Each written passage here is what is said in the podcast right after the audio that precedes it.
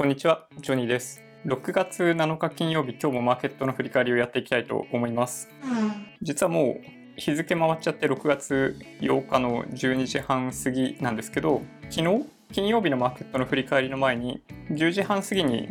アメリカの雇用統計が発表されました。ロイターでアメリカ雇用統計5月は7.5万人増に鈍化。賃金上昇率も予想下回る。労働省が7日に発表した5月の雇用統計は非農業部門雇用者数の伸びが大幅に鈍化したほか賃金上昇率も予想を下回った。経済活動のモメンタム低下が労働市場に広がっていることが示されアメリカ連邦準備理事会 FRB による年内利下げ観測が高まる可能性があるということです。で実際の数字はというと非農業部門の雇用者数は7万5000人増エコノミスト予想は18万5000人増だった。時間あたり平均賃金は前月比0.2%増。予想は0.3%増だった。3月、4月を合わせた雇用者数は従来から7万5000人分下方修正された。下方改定された。はいまあ、ということで、まあ、予測されていたような数字には届かなかったんですけど、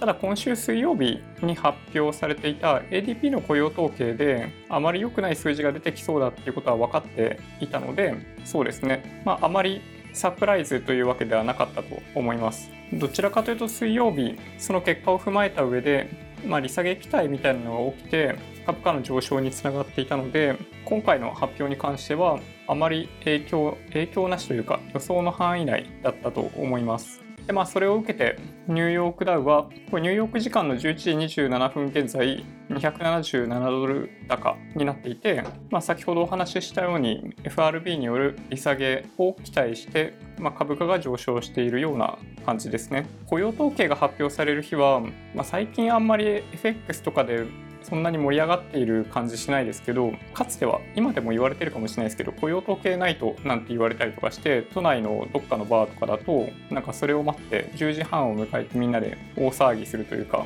まあ事前にまあ多くの人は多分ドル円だと思うんですけどまあロングだったりショートだったりっていうのにある種ベットして盛り上がるみたいなことをやっている人たちもいます。で今日どうだったかっていうと発表されたタイミングで動いたのは円高方向に動きました。先ほどお話ししたように FRB による利下げ期待ということは日米金利差縮小を意味するので基本的には円高方向に動きます。まあ、日銀はおそらく海外、まあ、アメリカだったり他の主要国の利下げに対して金利っていう面での利下げは事実上不可能な領域に達しちゃってるんでまあ、他の、まあ、いわゆる非伝統的な手法によってより緩和を進めることによってこの110円付近っていう円安水準を維持しようとするんじゃないかなと思います。そうですね。なので、今現在 CME 日経平均先物は2990円ということで、まあ、アメリカ、ニューヨークダウが300ドル近く上げているにもかかわらず、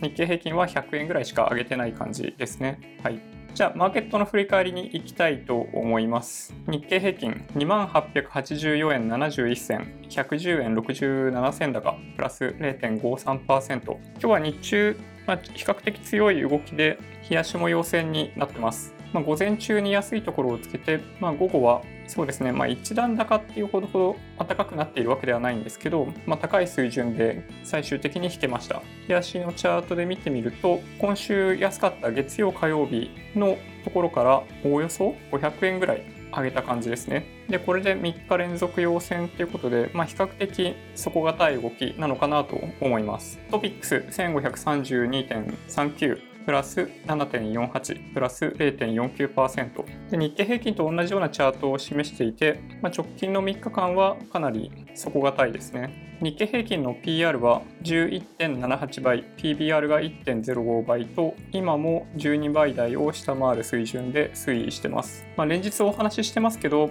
主要な企業の想定為替レートが110円だったりするんで今現在の米ドル円が108円であることを考えると、まあ、今の PR の水準っていうのは、まあ、やや高めの数字が出ていると思うので違うな逆ですね今の PR は小さめの数字が表示されていることになるかと思います。まあもちろんここから円安になって110円付近で終われば問題ないんですけど今のまんま今の米ドル円の水準で進んでいくと特に輸入関連銘柄トヨタとか自動車関連銘柄は大きく業績予想を修正する必要があるかもしれないです。JPX 東証一部出来高が10億500万株、売買代金が1兆6300億円と少ないですね。値上がり1499、値下がり560、変わらず82となっていて、まあ、大体7割ぐらいの銘柄が上げてます。モーニングスターで新高値銘柄を見ると44、なんか出てこないな。ちょっとすっ飛ばしましょうか。トレーダーズウェブで新高値、新安値銘柄を、まあ、業種別でちょっと見ていくと、新高値銘柄は、そうですね、業種で見てもやっぱちょっとバラバラで、新安値銘柄に関してもそうですね、高値も安値も個別の材料が出ている銘柄で動いているような感じがします。ビットコインみんなの仮想通貨1ビットコインが86万1002円になってます。これ日中の動きい15分足ですね。85万円弱だったところから86万円台で推移してます。冷やしのチャートで見てみると、まあ、25日移動平均線を割れてるんですけど、まあ、そこから下に大幅に押されることなく、また買いが入ってますね。昨日は結果として長めの下髭が出ていたりするんで、まあそうですね、下に落ちてくるこの80万円近くになってくると結構買いが入るみたいな状況かなって気がします。で、いくつか海外ニュースを取り上げていきたいと思います。まずは米中問題でトランプさんのコメントですね。NHK ニュースウェブでトランプアメリカ大統領、対中追加関税は G20 後に決断。アメリカのトランプ大統領は高い関税をかけていないおよそ3000億ドル分の中国からの輸入品に最大で25%の関税を上乗せするかどうかについて今月下旬の G20 大阪サミットの後に決断すると述べました。貿易貿易交渉をめぐり米中双方の駆け引きが続く中でトランプ大統領が揺さぶりをかけた形です。で、まあ、これあの見出しからするとまあ、アメリカ側が揺さぶりをかけているように見えますけど、まあ、どちらかというともともと G20 の前後で米中で会談が行われるという予定はもともと立っていないのでどちらかというとアメリカの方がこの米中問題長期戦になることが辛いと考えている可能性が高いんじゃないかなと思います。繰り返しお話ししてますけど関税を上げた時に割を食うのは最終的に販売される製品を値上げしなければ企業の利益が減るだけだし値上げをすればアメリカ国内の消費者が高い値段で買わされることになるので、まあ、アメリカの経済が減速する可能性があったりするんで長期戦になるのをまあ望んでないんじゃないかなという気がします。でまあ、ある種どっちがそういう意味で経済的に体力があるかっていうのが勝負の分かれ道だと思います一方の中国人民元のニュースロイターで人民元多少の柔軟性が好ましい人民銀行総裁ブルームバーグによると中国人民銀行の総裁は中国、世界経済にとって人民元の多少の柔軟性が好ましいとの見方を示した。また、米中貿易戦争による元への下押し圧力は一時的にとどまると予想した。まあ、一時的にとどまると予想したというのは、それでとどまっていてほしいという中国側の表れかなと思っていて、アメリカ側はおそらく中国人民元に対しての、まあ、圧力っていうのはむしろかけに行くんじゃないかなという気がします。まあ、ちょっとどういう形で今後圧力をかけていくのかよくわかんないとこありますけど、まあ、かつて日本の場合プラザ合意とかでものすごい勢いで円高が進んだ時期あったと思うんですけど、まあ、ああいうことが起こるかなとは思います。ただ基本的には短期的には、まあ、あの時の日本がそうだった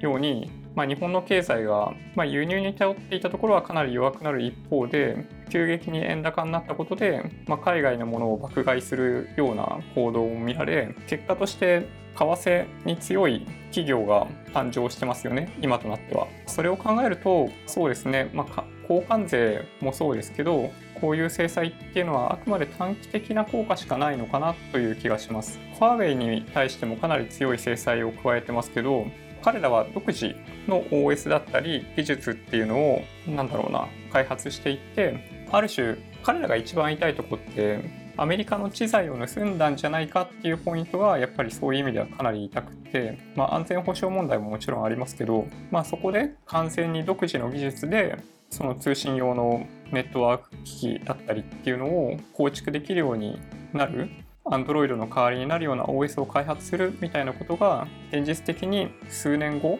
いやそんなに時間かかんないかもしれないですよね。彼らすごい優秀なんで。でそういう状況が生まれると本当にまあ冷戦ってわけではないですけど Android 陣営なのか非 Android 陣営なのかクアルコムだったりそういう欧米各国の通信機器なのかファーウェイの機器を使って 5G を構築するのかみたいななんかそういう世界が、まあ、そういう若干二分された世界が訪れてしまう可能性もあるんじゃないかなと思います。ただなんか今日かなんかにニュースで1個聞いたんですけど今年から MNO としてサービスを開始する楽天は 5G の機器としてクアルコムとかではなくて NEC のものを利用するっていうようなニュースを見ました。NEC ってまあ、アンリツが 5G 銘柄としては代表格ですけど NEC もそうなんですよね。で前にもお話ししたように NEC は長期低迷時代があって、まあ、繰り返し行われたリストラの後にようやく1000億クラスの利益が出たような気がするんでなんかもしかしたら NEC が今後実は熱いんじゃないかなと密かに思ってたりします。個別銘柄の取引しないんで基本的にはあの買わないですけど NEC は面白いんじゃないかなと思いますね。で次はアメリカの対メキシコですね。ロイターでアメリカメキシコ輸入品への関税適用の先送りを検討。これ昨日かなんかにお話ししたようなものが現実味を帯びてきてますね。アメリカはトランプ大統領が表明したメキシコからの輸入品への関税適用を先送りすることを検討しているブルームバーグが6日匿名の関係者の話として報じたメキシコとの協議に時間をかけるためだという5日6日と協議を進めていて今の段階で合意には至っていないけれども基本的には合意に向かうという前提で延期することを検討しているんじゃないかという記事ですね。延期というものが決まらないと10日月曜日から5%関税かけるよっていうことなんで、そうですね、なんとか合意してほしいなと個人的には思います。まあ、メキシコの不法移民問題は本当に最近森の中から麻薬製造工場みたいなのをなんかどんどん摘発してるみたいなニュースありましたけど、まあアメリカとしてはかなり悩ましいですよね。でもしこれ関税がかけられてってしまうと、自動車メーカー以外がどれぐらいメキシコに工場を持ってるのかは分かんないですけどもしかするとメキシコで生産するのをやめてしまうかもしれないのでそうすると本当にメキシコにとってはめちゃめちゃ痛いですよね。仕事が減るっていうのはその、まあ、治安的なものだったりその不法移民の数だったりっていうものにも悪影響を出しかねないので、うん、ちょっとまずいんじゃないかなと思います。ただまあこのニュースにあるように基本的にはその合意に向かって調整が進められているようなのでまあ、僕は楽観的ですね。次は EU のニュースですね。昨日 ECB 理事会がありました。これロイターで ECB 来年半ばまで金利据え置き、利下げや追加資産購入も視野。ECB は6日、少なくとも来年半ばまで金利を据え置く方針を明らかにした。ドラギ総裁は貿易摩擦やブレグジットといったリスク要因が存在するとした上で、利下げや追加資産購入の可能性も視野に状況を見守る考えを示した。で、まあ、ECB 理事会で、まあ、この今回のコメントの中で一番注目されていたのはなんかいわゆるフォワードガイダンスって言われるもので今のこの超低金利状態がいつまで続くのか最低限いつまで続くのかっていうものの見方についてで、まあ、それが今回、まあ、アップデートされたというかもともと年末まで継続するよっていうようななんだろうな、まあ、ガイドがなされてたんですけど今回の発表でいくと来年の半ばまでだったかな。ちょっと読みますね。この日の理事会では予想通り、主要政策金利を据え置くとともに金利ガイダンスを変更。金利据え置きの期間を従来の最低年末までから最低2020年上半期にかけてに延長したということですね。なので、まあ、より長い期間にわたって安定的に低金利が続きますよ。というのが示された形なんですけど、まあ、マーケットの反応はなんかあんまり良くなかったみたいですね。ちょっとなんか物足りないと思われていたらしい。で次はその EU を離脱しようとしているイギリスのニュースこれもロイターでイギリスの下院補欠選挙労働党が議席を維持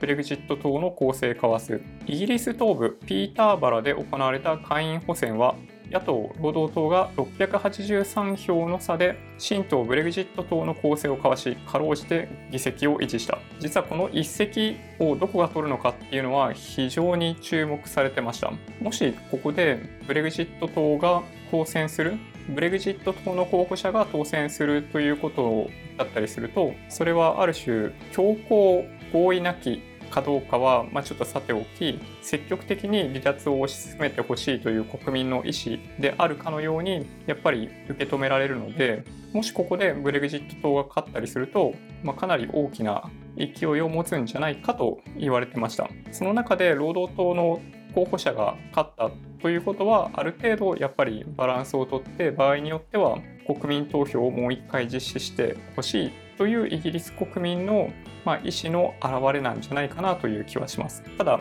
結果としてこれ683票の差しかないので、個人的にはやっぱりイギリス国内に分されちゃってるのが今の一番の問題じゃないかなと思います。で、次はイランのニュースですね。これロイターで石油タンカー攻撃、国による洗練された作戦の可能性と UAE が発表しています。UAE は6日5月に UAE 沖でサウジアラビアの石油タンカーなど4隻が攻撃を受けた問題について国家による洗練された連携作戦であった可能性が高いとの見方を示した。国連安全保障理事会のメンバー国に対して説明。アメリカは、まあ、イランが直接やらないにしてもイランが支援しているどっかが攻撃したのは間違いないと言ってますよね。まあ、その可能性は非常に高いと思いますね。まあ、決して証拠が出てくるかどうかって言われると、まあ、出てこない範囲でやってるんだと思うんですけど、やっぱりその中東の、なんでしょうね、その、まあ、中東の歴史あんまりよく分かってないというかイスラム教のそのシーア派とスンニ派の争い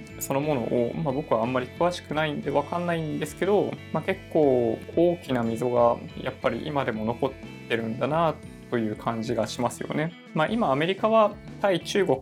で非常にまあ対メキシコもそうですけど非常にお忙しいのでイランに向けては空母を派遣とかしてたりしますけど基本的にはあんまり時間割くことができないんで今は何もしてくれないでほしいと思ってるんじゃないかなと思います。それは対北朝鮮とかもそうですけどね。で国内ニュースをいくつか取り上げます。1個目は出生率が発表されました。NHK ニュースウェブで合計特殊出生率1.42前年を下回る人口減少も加速。1人の女性が産む子どもの数の指標となる去年の出生率は1.42となり前の年をわずかに下回りました。死亡した人の数から生まれた子どもの数を引いた減少幅は11年連続で過去最大となり人口減少が加速していることが浮き彫りになっています。都道府県別で最も高いのは沖縄1.89最も低いのは東京の1.2とあります。この結果はおおむね予測されていたものだったので別に何のサプライズもないというか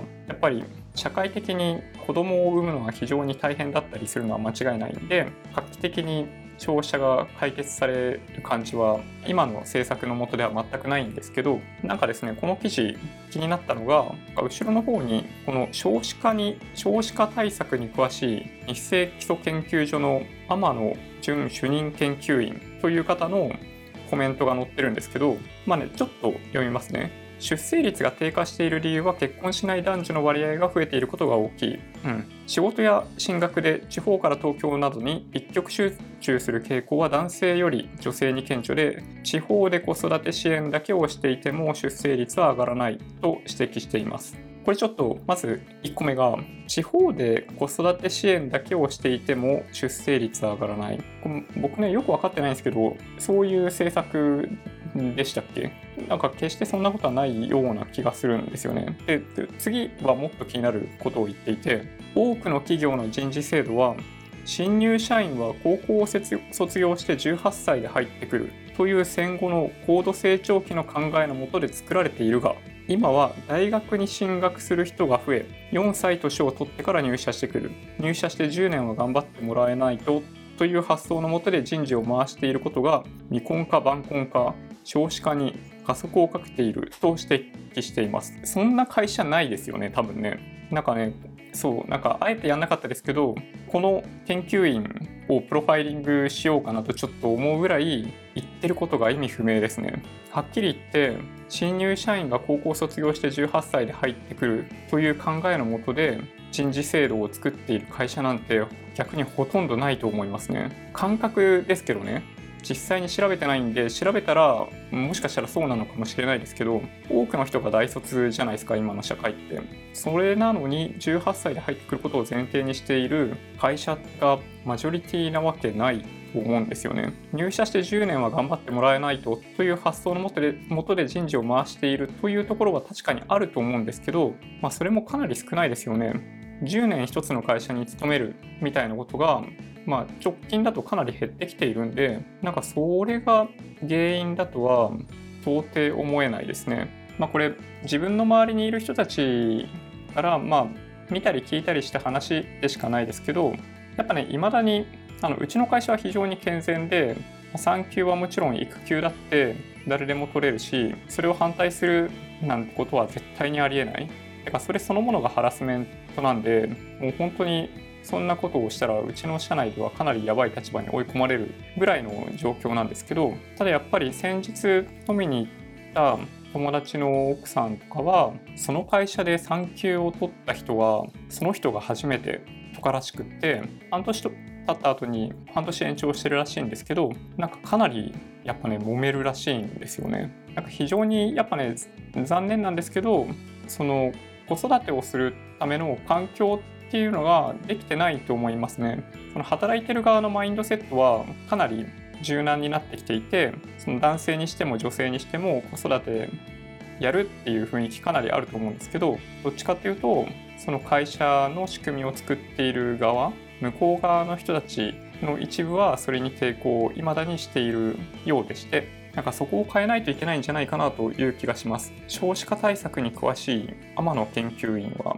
となんかそういうところも調べてくれると嬉しいなとちょっと思いました。で今日は4月の景気動向指数が発表されてます。NHK ニュースウェブで景気動向指数2ヶ月ぶり改善も基調判断は悪化。基調判断は機械的に決定されるものなので、まあ、それを過剰に悲観的に捉える必要はないんですけど、まあ、2ヶ月連続でステータスとしては悪化となりました。内閣府が発表した今年4月の景気動向指数は2ヶ月ぶりに改善。しかし改善の幅が基準に達しなかったため基調判断は引き続き景気後退の可能性が高いことを示す悪化となりました。前回の月例経済報告覚えてますかね？この景気動向指数が悪化にもなってるにもかかわらず引き続き回復という文言を含めて発表してるんですよね。やっぱりね政府の動向を反映して発表しているとしかちょっと個人的には思えなくて悪化にするとそのアベノミクスがうまくいかなくなってきてるんじゃないかっていうことを、まあ、認識される、まあ、それによって選挙であまり戦えなくなるという可能性があることを嫌がって政府側の発表は回復という言葉を必要に使っているんじゃないかなと思います。どうでしょうね。4月分はどうなるかちょっとわかんないんですけど、そこを注目してます。で、今年消費増税があるんですけど、それ関連のニュースを、このなんか税理士 .com っていうところの記事を1個、軽減税率迫る飲食用の氷は8%、保冷用は国税庁不安な事業者に詰めの説明。この絵だけでいいんですけど、みりんは10%なんですね。みりんってなんだろう食品というか材料というかなんだだと思うんですけどみりんは、まあ、お酒みたいな定義で10%なんでしょうねこれね。でまあビールとかはいいですけど例えばねこの栄養ドリンク医薬品10%栄養ドリンク炭酸飲料8%新聞駅売り10%定期購読8%これなんか結構解釈難しいですよね。ノンアルコールビール8%。なんか絶対違うんじゃないかって思えるんですけど今の彼らが考えている定義だとこういう風になるらしいんですよね。もうおそらく消費増税は規定路線なんだと思うんですけど増税するにしてもこの軽減税率がかなり厄介でまあ僕も仕事上でなんかこれを理解しようと思うだけでなんか頭痛がしますねこれね。でもう一個民泊関連のニュースですね NHK ニュースウェブで Airbnb 創業者空き家活用し事業拡大を目指すいわゆる民泊新法の施行から今月15日で1年となるのを前に民泊仲介サイトの最世界最大手 Airbnb の共同創業者が来日し全国におよそ850万個ある空き家を活用して日本での民泊事業の拡大を目指すということなんですよね。まあ、そのなんだろうタイミング的には来年の東京オリンピックに向けて圧倒的に宿泊施設が足りなくなるということが分かっていたのでこの宿泊民泊新法がが施行されたわけですけど実際にはそのルールっていうのが過剰に厳しかったがために登録者っていうのが急激に減ってしまったその条件に合わないような物件っていうのが大量にあの売られるみたいな事態にもなっていてなんか状況としてはかなり悪いんじゃないかなと個人的には思ってます。まあ、なのでちょっとね本当に政府は民泊で宿泊施設の数を増やしたいと思っている。本当にそう思っているんだったらなんか何かしら対策した方がいいと思いますけどね。なんかある一定以上の日数を営業する場合には民泊なんだろうな。特定の期間日数以内じゃないとダメだったりみたいな。なんかそういう条件とかもあってなんか副業的に実施する民泊が結構やりづらかったような気がするんですよね。なのでなんかねやっぱりあんまりなんか誰誰がそれを考えたんだろうっていう感じが個人的にはするんですけど実際には民泊のビジネスそのものをちょっとぶっ壊すような形になってしまってるんでこの民泊新法はちょっと考え直してほしいなと個人的には思ってますで個別銘柄のニュースを取り上げていきます1個目が Google がファーウェイへの制裁について警告を出してます。これ、ロイターでファーウェイ制裁、アメリカ安全保障のリスクに Google が警告。これは使うことによる安全保障上のリスクがあるということを言ってるわけではないです。アルファベット傘下の Google はアメリカ政府が中国の通信機器大手ファーウェイの全面的な取引規制に乗り出せば国家安全保障上のリスクになる恐れがあると警告した。どういうことかっていうとファーウェイへの制裁は短期的には同社の痛手となるものの業界専門家は長期的には同社や他の中国企業が国内の技術開発を強化して自立度を高め Google などアメリカ企業の地位を脅かす恐れがあると指摘する。これあの世界ニュース、海外ニュースの中でお伝えしたように、まあ、日本がかつて急激な円高を迎えるにあたってその企業が衰えていくかと思われたんですけど短期的にはそうだったかもしれないですけど長期的にはむしろその為替に対する体制がかなり強くなって、まあ、トヨタとかもそうですけどこのちっちゃい島国にもかかわらずトヨタ日産ホンダマツダスバルとかそういう企業を生んだっていうのが僕らの経験上というか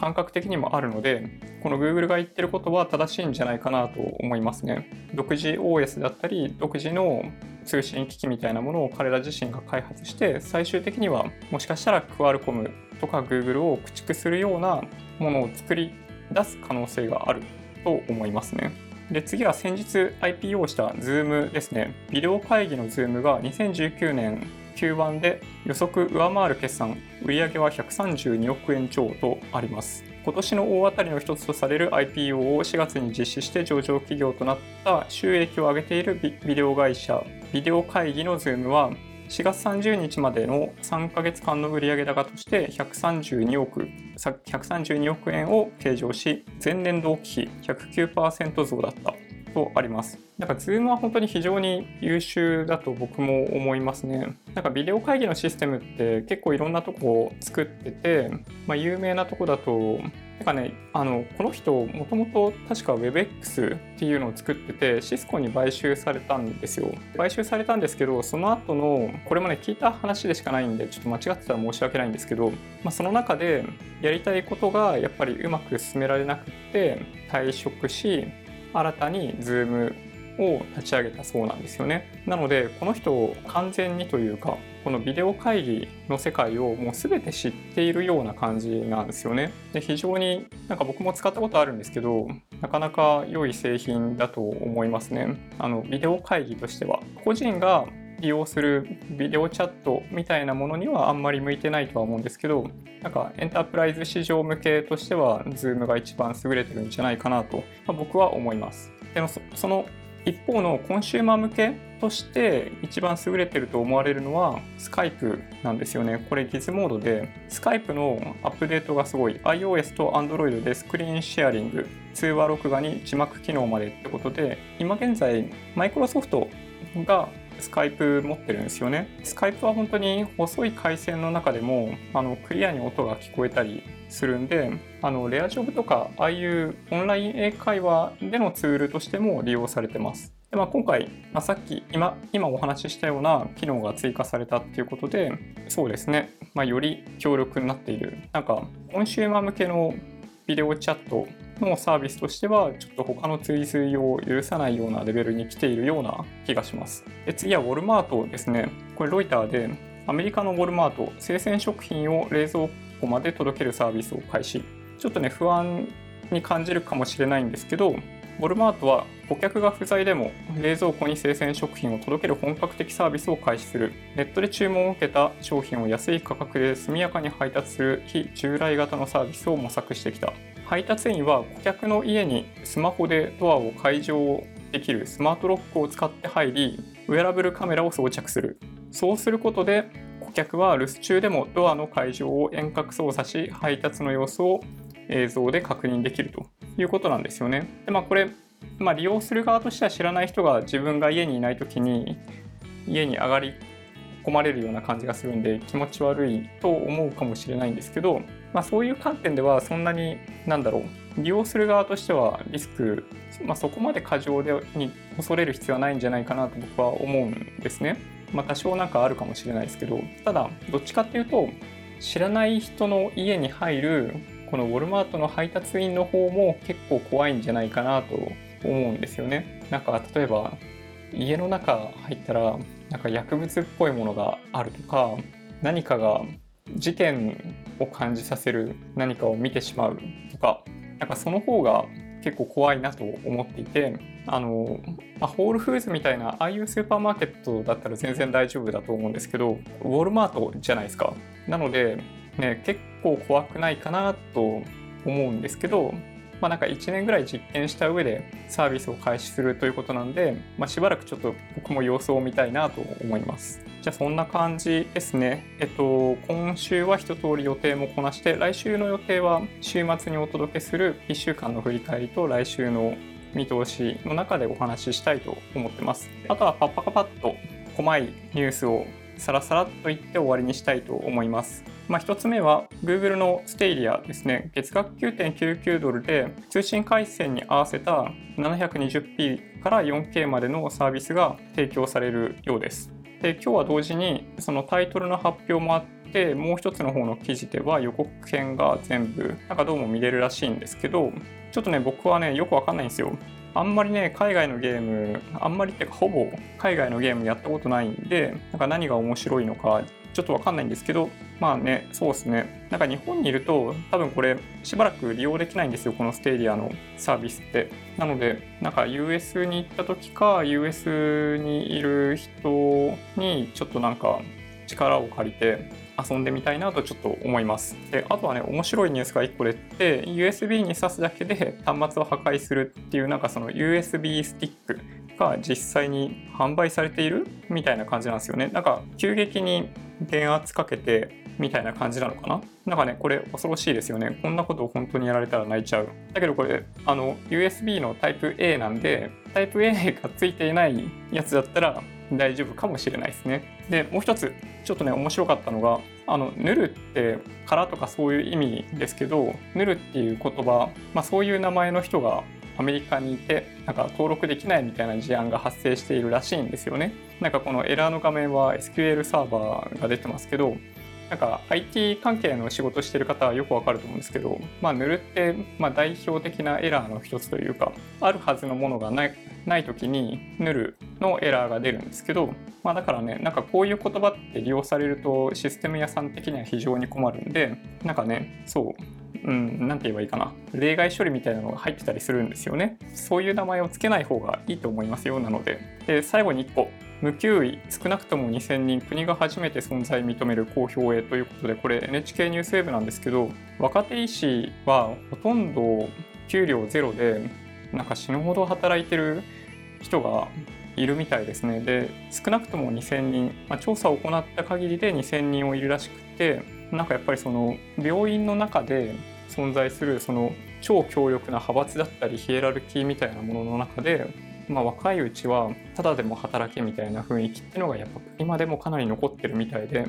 もしかするとサラリーマンがなんかサービス残業やってらんねえよみたいなことを言ってるレベルよりもやばいレベルで行われてるかもしれないですね。なんかもともと夜勤とか含めるとやばいじゃないですか。なんか70時間とか連続で勤務してるとかなんかそういうこととかちょっと聞いたりしますよねお医者さんって若い時は。なんかそういうのを考えたりするとちょっとねあの、まあ、公務員とかも比較的労働環境実は悪かったりするんで一個一個解決していってほしいなと個人的には思いました。はい、今週末は F1 のカナダグランプリがあったりするんで、まあ、この後 FP2 かな？が、まあ、かなり時間遅いんですけど、まあ、できれば生ライブで見て、まあ、そこから寝ようかなと思ってるんですけどなんかね日本人のエンジニアが実はハースってチームで活躍してるんですよ。なんか楽天今ちょうどセールやってるんですけど、あの、電子書籍じゃなくて物理的な本を実は最近買って、この小松さんって人が、なんかね、チーフエンジニアなんですよ、その、ハース F1 チームの。本当に、そのドライバーであるグロージャンのエンジニアとして前はロータスにいたんですけど、まあ、今その、まあ、ある種出世してハースのチーム全体のチーフエンジニアになってるんですね。レビューを見ていると、まあ、この本を見ていくとなんかねすげえ F1 を見るのが面白くなるらしくって裏側でどういうことが行われてるのかっていうのが垣間見えるらしいんですよね。なのでちょっとねこういう本を買いました。でねあと全然関係ないんですけどちょうどねセールだったんでまとめ買いしてるんですよ。なんかね漫画を買っていてあの牛島くん最終回でしたよね。で、まあ、これはね、読み終わりました。ちょっとなんか、うん、なるほどっていう感じの終わり方。あとはね、まだ読んでないんですけど、アルスラン戦記でしょ？グラゼニでしょ？ハピネス、フラジャイル、化け物語、夢で見たあの子のために、正直不動産、江川と西本、空母息吹。というもう漫画付けですよ。なんかね、大好きなんですよね。で、それに加えて、先日、なんかそのミリセック単位で戦いをしているなんかその high frequency trading に関係している話このフラッシュボーイズっていうこのマイケル・ルイスが書いてる本についても買っているのでちょっと時間のある限り読みたいなと思ってます。はい。じゃあ Twitter、Instagram のアカウントもあるんでもしよろしければフォローお願いします。音声だけで大丈夫っていう方はポッドキャストもあるのでそちらをサブスクライブお願いします。もし今日の動画が良かったっていう方は高評価ボタンをお願いします。合わせてチャンネル登録していただけると嬉しいです。それではご視聴ありがとうございました。バイバイ。